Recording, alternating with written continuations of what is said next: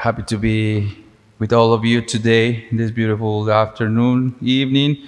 As you know, this Eucharist is special for teen ministry.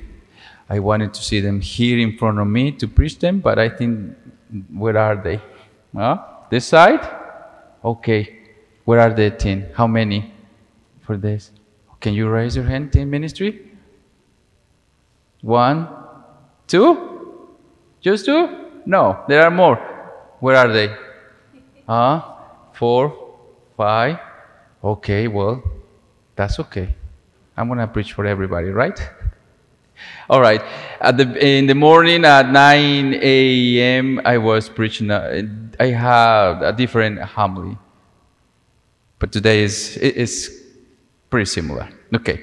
Today, Jesus asks uh, asks a fundamental question: Who do you say I am?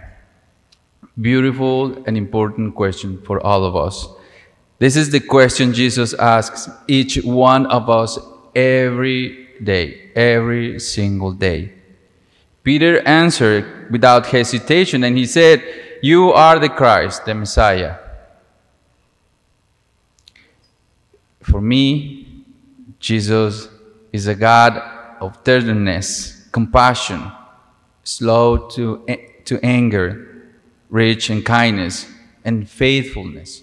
For me, right? What about you? When we encounter these qualities tenderness, compassion, kindness, fa- faithfulness in someone we meet, we consider ourselves blessed to be in their company. Again, Jesus asks, Who do you say I am? We can answer this question in prayer, no doubt. Just in prayer, we can answer this important question. If you pray every day, good. Keep doing. I encourage you to pray every day. God, our loving Heavenly Father, wants us to communicate with Him through prayer. Okay, prayer. Prayer is a dialogue with God, speaking and listening to Him. Prayer is spending time with God in His presence, listening to His word, expressing our concerns, worries, joys, successes, and plans to God. That's the importance of prayer. Prayer is our awareness and acknowledgement of God's presence. Jesus always listen, uh, listens to us when we pray. Daily prayer can bless you your family, and those you pray for. When you pray, you develop a relationship with God. You gain an understanding of God's will. You find direction in your life. You strength to avoid temptation. You accept God's will.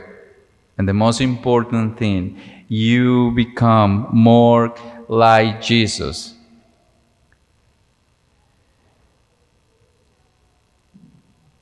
Okay, you may say, Father, you want me to pray?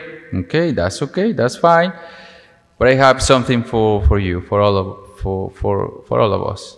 I have a how to pray. It's a Lectio Divina, divine reading, a way to meditate on scriptures. Okay, I have uh, five steps, and then in page two, the gospel for today.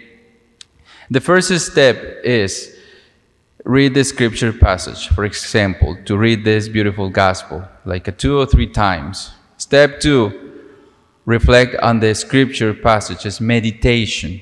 Yeah? What does this text say to me today and to my, and to my life?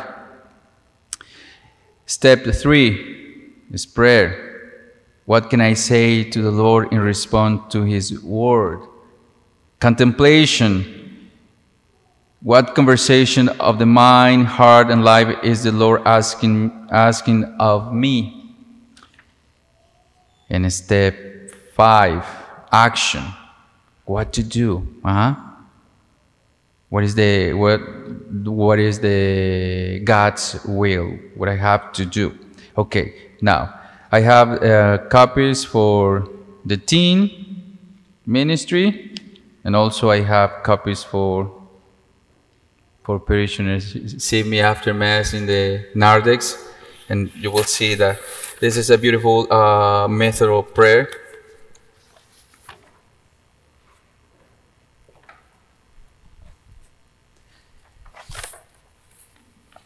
Again, today Jesus asks a fundamental question Who do you say I am?